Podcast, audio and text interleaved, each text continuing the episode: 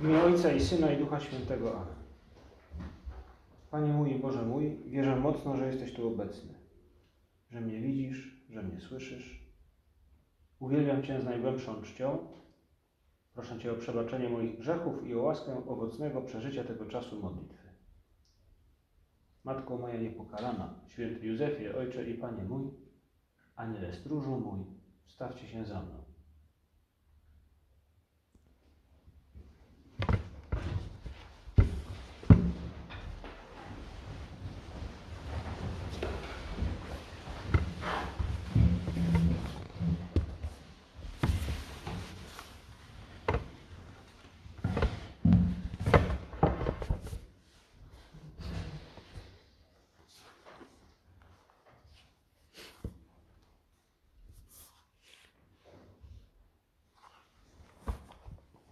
Obchodzimy dzisiaj święto świętego Łukasza, ewangelisty, a więc tego, który przekazał nam historię o Panu Jezusie. Jak sam mówi na początku swojej Ewangelii, zbadał wszystko bardzo dokładnie, po to, by opowiedzieć, po to, byśmy mogli z całą pewnością przekonać się o prawdziwości tych wydarzeń, z których świadkami Łukasz rozmawiał, których spotykał. Może właśnie dlatego y, podczas mszy świętej dzisiaj słyszeliśmy fragment Ewangelii, właśnie jego Ewangelii, w której mowa jest o tym, jak Pan Jezus posyła pewnych ludzi, by głosili Ewangelię.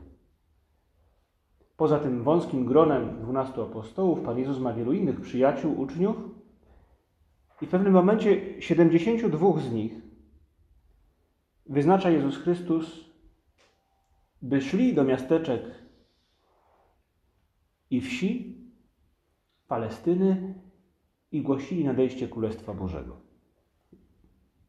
Żniwo wprawdzie wielkie, ale robotników mało. Proście więc Pana żniwa, żeby wyprawił robotników na swoje żniwo. Idźcie, oto was posyłam jak owce między wilki. I mówi potem, chodźcie do miasta i tak dalej i mówcie im, przybliżyło się do was Królestwo Boże. Te słowa odnoszą się w pewnym sensie także do świętego Łukasza, który bez wyruszenia z miejsca w praktyce swoją Ewangelią dociera wszędzie. Pomyślmy, dociera, przekracza nawet granice czasu, bo dociera i do nas. Dzięki świętemu Łukaszowi dociera do nas obraz słowa Jezusa Chrystusa, obraz Jego gestów, Jego zachowań. Potrafimy zrozumieć Jego uczucia, a więc te wszystkie elementy ludzkiego życia, przez które Bóg do nas mówi. Do Teofila pisze święty Łukasz: Zbadałem dokładnie to wszystko. Chcę Cię utwierdzić w wierze. To naprawdę się wydarzyło. Można powiedzieć, że w Jezusie Chrystusie, w Jezusie Chrystusie, że e, w świętym Łukaszu możemy dostrzec pewnego rodzaju troskę Pana Boga o nas. Łukasz jest jedną z postaci, które, tak jak ci uczniowie, których Jezus posyła do miasteczek, by głosili innym, przybliżyło się Królestwo Boże, tak i Łukasz dociera do nas przesłaniem o Jezusie Chrystusie. I możemy poszukać trochę szerzej. Więcej jest takich ludzi. Ludzi, przez których Bóg o nas się troszczy. No jest to specyficzna troska, prawda? E, ale, ale jest bardzo konkretna, namacalna, wręcz właśnie taka, że Ewangelię jesteśmy w stanie chwycić w rękę, jesteśmy w stanie ją przeczytać, posłuchać, wyobrazić sobie. Namacalna troska Pana Boga o nas. Świętując to święto, obchodząc to święto, Możemy dzisiaj rozważyć przez chwilę właśnie tę troskę Pana Boga o każdego z nas. Jak Bóg o nas się troszczy, za pomocą między innymi takich postaci jak święty Łukasz. Ale nie jest to jedyna, jedyny sposób, w jaki Pan Bóg o nas się troszczy. W jaki sposób się nami opiekuje. Można powiedzieć, że święty Łukasz to taka pomoc Pana Boga, żebyśmy y, mogli mieć przed oczyma żywy obraz Boga, który stał się człowiekiem, który byśmy mogli mieć przed oczyma żywy obraz Jego miłości. No to rzeczywiście jest pomoc komuś. I Bóg w ten sposób nam pomaga. Ale rozważmy dzisiaj trochę bardziej, trochę szerzej, także inne sposoby, w których Pan Bóg o nas się troszczy. Inne sposoby, w których jakby dodaje nam sił. Parę dni temu słyszeliśmy w jednym z czytań w niedzielę fragment listu do Filipian, świętego Pawła. I używa w tym liście święty Paweł jednego zdania, które może jakby posłużyć za, za temat, za, za, za hasło naszego spotkania z Panem Jezusem tutaj także. Y, może dobrze by było, żebyśmy wynieśli stąd to jedno zdanie, każdy z nas w swoim sercu. I, I trochę dla każdego z nas to będzie znaczyło coś bardzo osobistego, może coś innego, a może podobnego, ale na pewno będzie to bardzo osobista rzecz. To jedno zdanie, którym, którego używa święty Paweł, który mówi, w gruncie rzeczy pisze do Filipian, że, że jest zaprawiony do bardzo różnych warunków. Y, potrafi być i tu i tam, potrafi żyć w dostatku i, i klepać biedę. Mówi, że jest do wszystkich warunków zaprawiony, ale podsumowuje tę jakby wyliczankę, mówiąc, w gruncie rzeczy to wszystko nieważne. Nieważne, że czasem brakuje mi sił, nieważne, że czasem brakuje mi może pomysłów i tak dalej, że odczuwam własne słabości. Mówi w ostateczności: Wszystko mogę w tym, który mnie umacnia.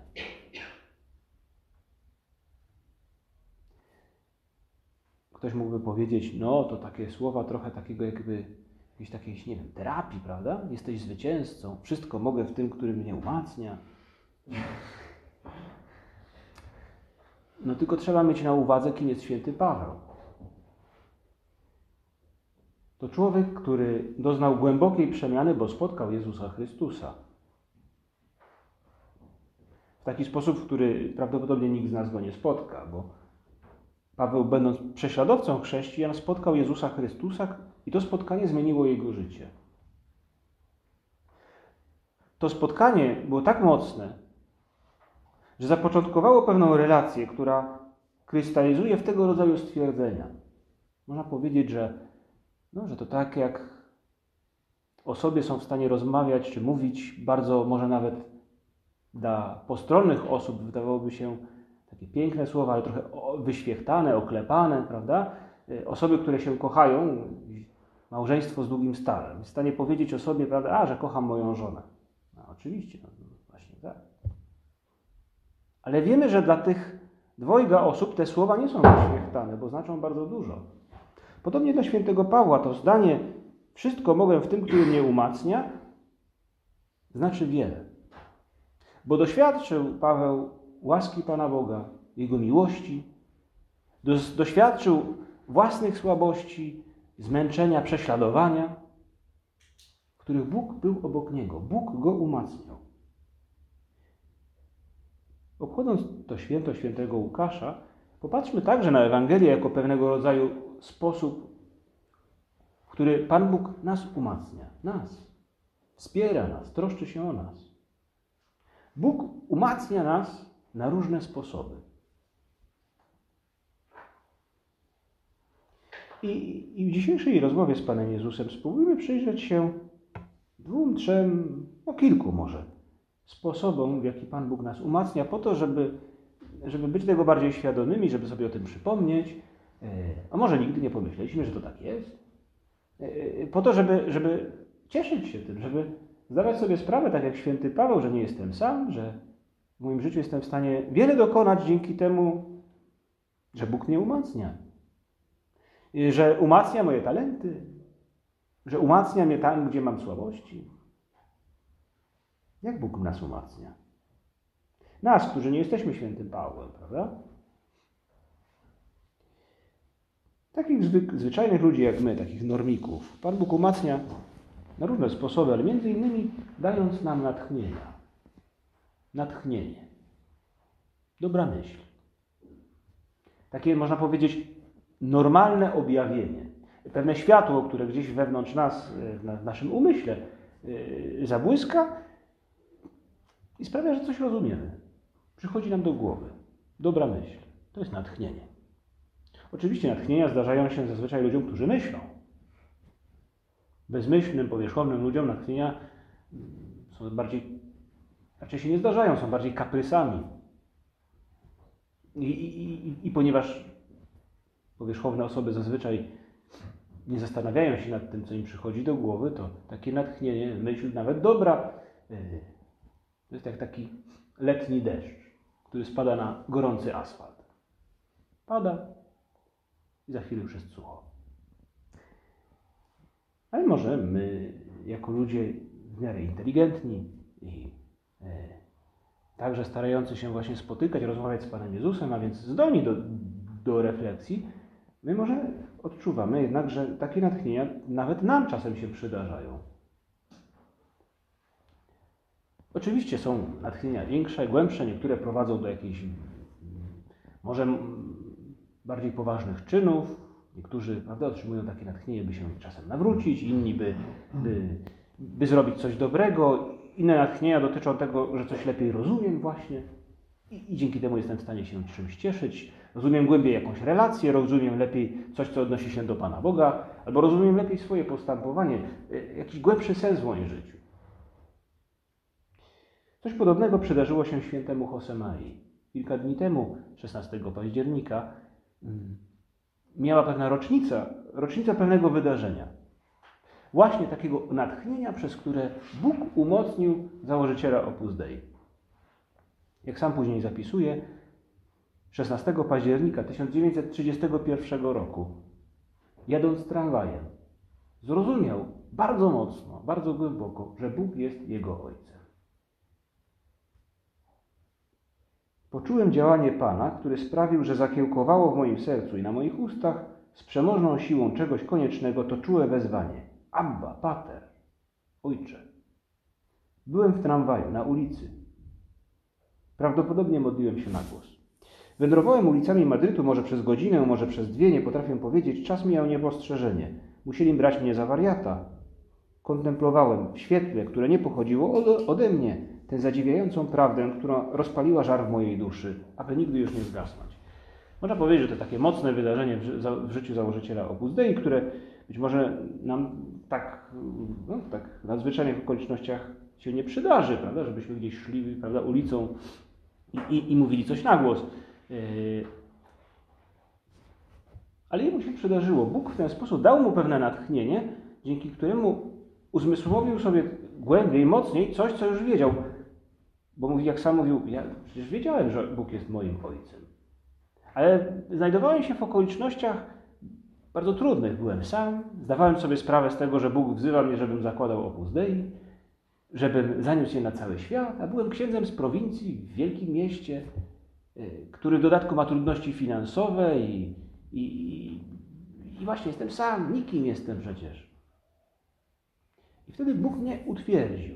Dał mi poczucie, że On jest przy mnie kochający ojciec.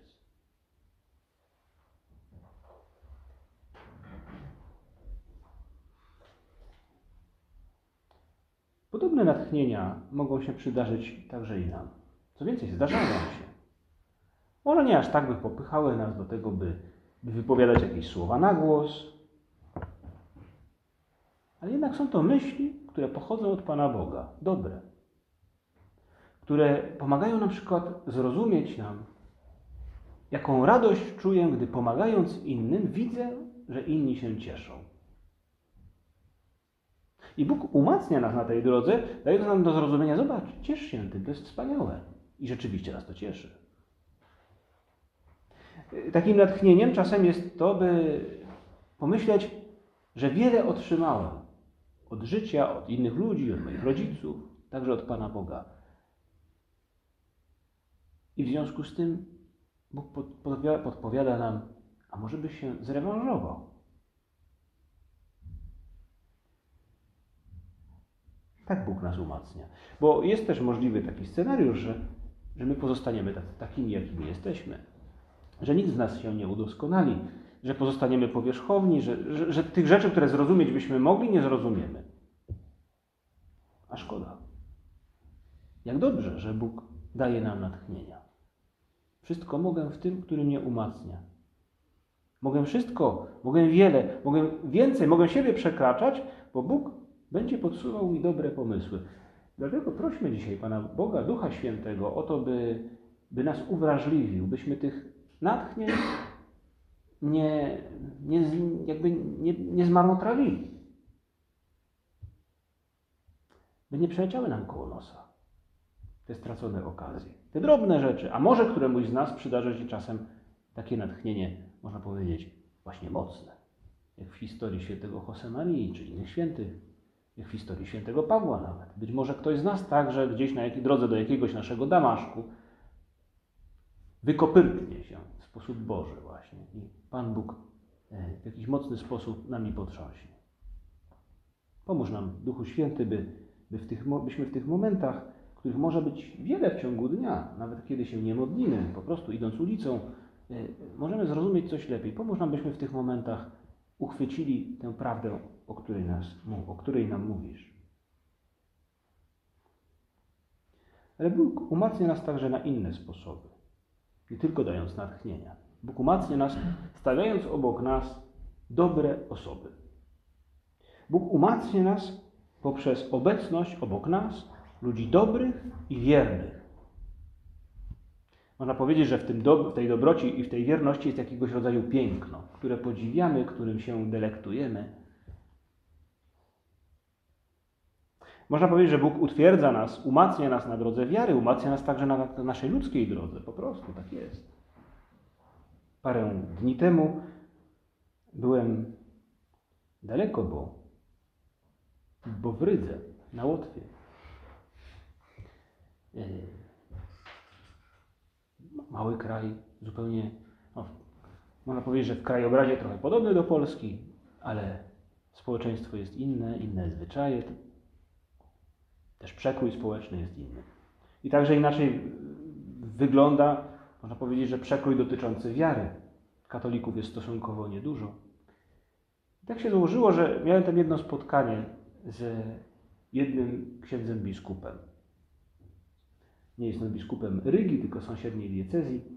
Po prostu chodziło o to, żeby się z nim spotkać. Miał, miał, miał mnie i jednemu mojemu znajomemu coś po prostu pokazać. I tak sobie myślałem później już po tym spotkaniu, że to jest właśnie taki człowiek wierny. Ma 72 lata. Okazało się, że mówi po polsku. Sam się nauczył. Z książek, jak mówi. Rzeczywiście mówił bardzo ładną polszczyzną, w sensie słownictwa i gramatyki, choć miał taki lekki akcent. Ale mówił, że nigdy w Polsce nie studiował, więc nauczył się z książek. I ten człowiek znajduje się w miejscu, które jakby pod względem katolicyzmu czy wiary katolickiej jest dosyć ubogie. Mówi, jak sam mówi, jego diecezja liczy 16 księży. Jakby tak popatrzeć w Warszawie czy w jakichś większych miastach, to ktoś by mógł powiedzieć, no niektóre, czasami niektóre parafie mają tylu księży. Jakieś wielkie, takie duże. Może dwie parafie, prawda, obok siebie, to właśnie coś takiego. Tam jest biskup.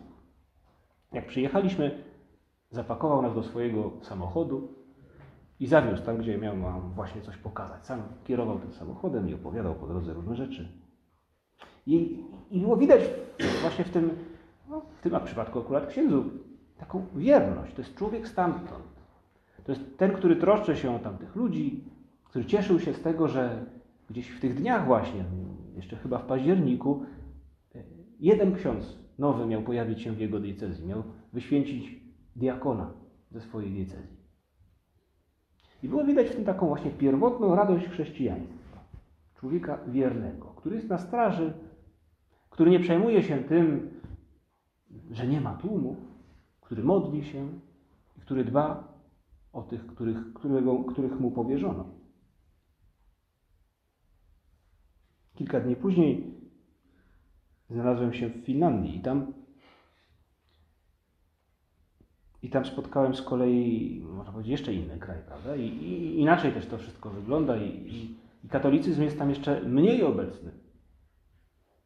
Ale ciekawe, spotkałem młodego człowieka, właśnie katolika, nawróconego, 30 lat, czwórka dzieci. który razem ze znajomymi gdzieś w mieście na prowincji stara się spotykać z, z różnymi małżeństwami w podobnym wieku, po to, by się wspierać. W znaczeniu towarzysko, w wychowaniu dzieci, po to, by nie, by nie byli sami, by on też nie był sami i by inni nie byli sami. Można powiedzieć, że postać człowieka, który, dzięki któremu w, w, tym, w tym jego miasteczku czy mieście dzieje się wiele dobra. Ludzie, nie, przynajmniej ci znajomi, nie potupadają na duchu. Możemy sami pomyśleć. Może i dla nas jest ktoś takim właśnie darem. Postacią wierną, dobrą, w ostateczności piękną, która jest dla nas oparciem. To właśnie w ten sposób Bóg nas wspiera, Bóg nas umacnia. To właśnie dzięki, dzięki takim osobom, postaciom, jak święty Paweł, w pewnym sensie możemy wszystko.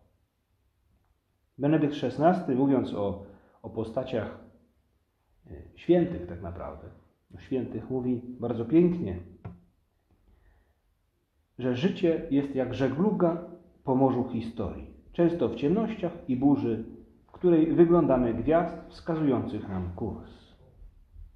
Prawdziwymi gwiazdami naszego życia są osoby, które potrafiły żyć w sposób prawy. I mówi później, że to w życiu tych osób, właśnie w takiej bliskości, zaangażowaniu, w wierności, w trwałości, to właśnie w życiu tych osób objawia się to światło, którym jest sam Jezus Chrystus, Jego bliskość, Jego, Jego wierność, Jego piękno. Pomóż nam, Panie Jezu, docenić te postacie wierne obok nas. Pomóż nam, pomóż nam zobaczyć, że, że, że, to jest właśnie Twoja troska o nas.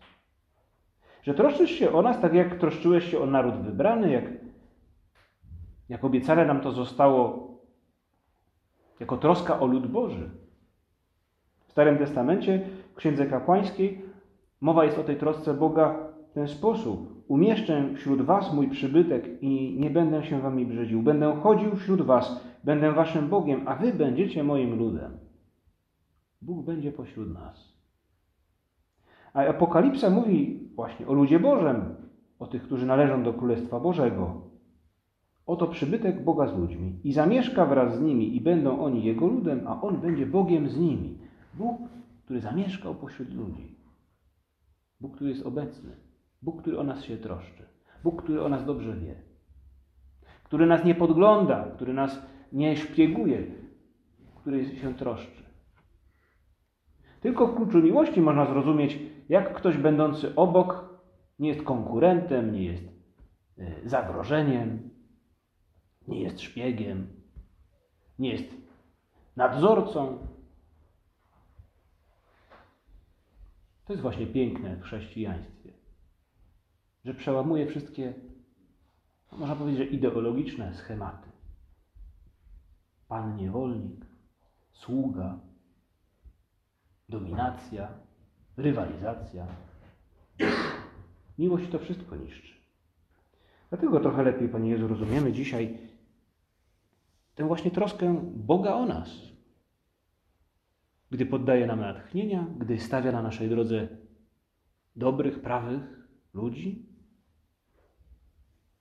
Ale pomyślmy, że Bóg umacnia nas także na inne sposoby. Można byłoby tak pewnie wymieniać i rozważać trochę szerzej. Może, może poprowadzimy tę naszą modlitwę na własne, na własne konto, jakby już później, kiedy innego dnia, wrócimy do tego. Ale jest jeszcze jeden sposób, przynajmniej, który Bóg nas umacnia, na który dziś możemy zwrócić uwagę. To jest to, co dzieje się w wieczorniku. Bóg pozostawia nam siebie przy Najświętszym Sakramencie. Bóg umacnia nas w Eucharystii, bo to jest dopiero Bóg, który nie tylko jest pośród nas, ale to jest Bóg, który przynajmniej przez kilka chwil jest we mnie. W sposób sakramentalny, fizyczny, Bóg jest we mnie. Dlatego, Panie Jezu, tabernakulum jest wspaniałym sposobem, by, byś Ty nas podnosił, by, byś Ty nas wspierał. To jest Twoja obecność w tabernakulum, tu w naszej kaplicy, czy w każdym kościele jest w gruncie rzeczy sposobnością do tego, byś Ty nas umocnił. Każda komunia święta tym bardziej. Jest taka historia na stronie Opus Dei, filmik sprzed paru lat, który opowiada historię kobiety francuskiej, e, która opowiada o swoim, swoim życiu. Będąc młoda, wyszła za mąż dla wspaniałego człowieka, ale krótko po ślubie jej mąż jechał na rowerze i miał wypadek. I zapadł w śpiączkę.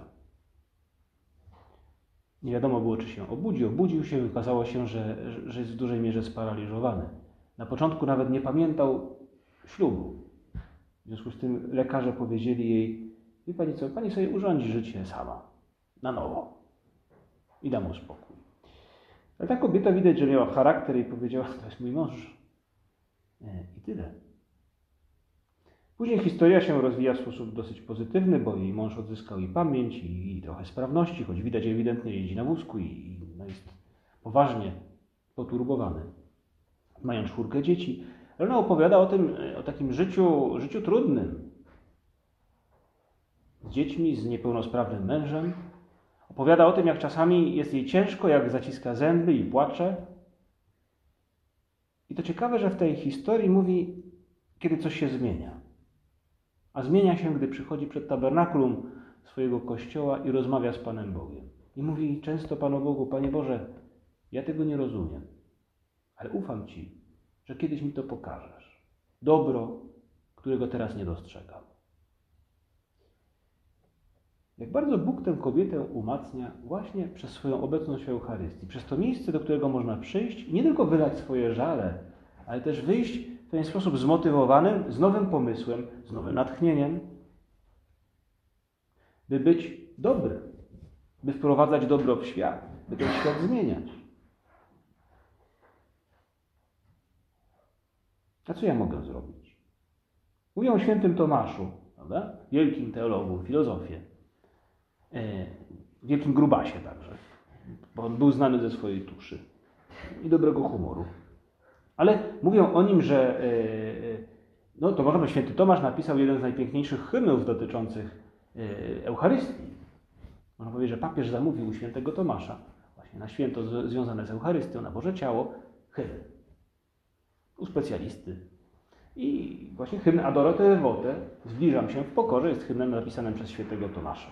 Warto wiedzieć, bo jak czasem śpiewamy, czy odmawiamy, odmawiamy coś, co święty Tomasz sam zapisał. E, w każdym razie święty Tomasz jest znany jako taki autor, no właśnie też eucharystyczny. I mówią o nim, że e, kiedy pisał czy, czy, czy, czy dyktował swoje sentencje, sumę i inne, inne dzieła, e, dużo się modlił wcześniej, a czasami nawet zbliżał się do tabernakulum i wkładał głowę do tabernakulum. No na to żadnego z nas nie stać, prawda? Byłoby to wysoce dziwne. Być może święty Tomasz przy swoim autorytecie, tuszy i także mądrości mógł sobie na to pozwolić. Ale, ale jest coś, na co nas stać każdego z nas, to jest po prostu przyjść i klęknąć przed tabernakulum, nawiedzić Przenajświętszy Sakrament, pozdrowić Pana Jezusa i powiedzieć Mu, Panie Jezu, umocnij mnie. Jak dobrze, że tu jesteś. Co by, cię, co by to było, gdyby Cię nie było?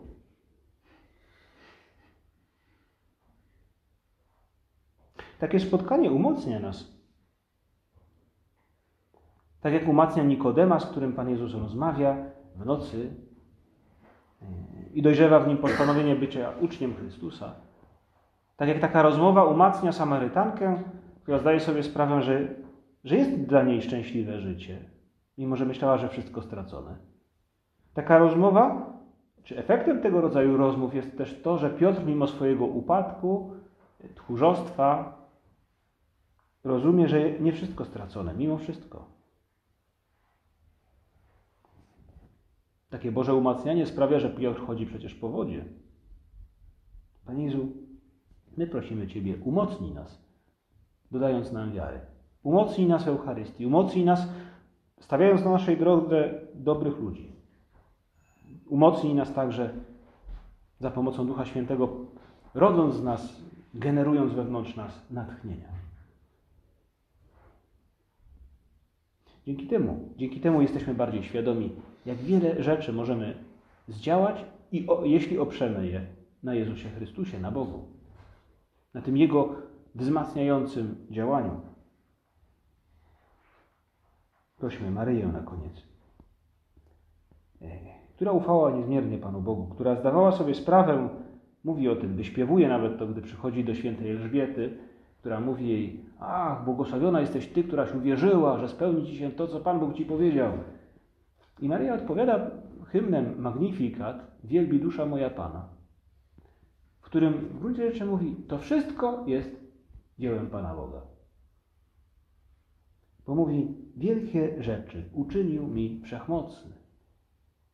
Wielkie rzeczy uczynił mi wszechmocny. Matko nasza, pomóż nam, tak zaufać Panu Bogu, byśmy byli w stanie także powtarzać Twoje słowa, żebyśmy nie zapomnieli, że wielkie rzeczy dokonują się, dzieją dzięki Bogu, który jest wszechmocny. Pomóż nam, Matko nasza, zaufać w ten sposób i wykorzystywać tę Bożą pomoc, którą On nam oferuje. W natchnieniach, w spotkaniach z ludźmi, a także w Eucharystii.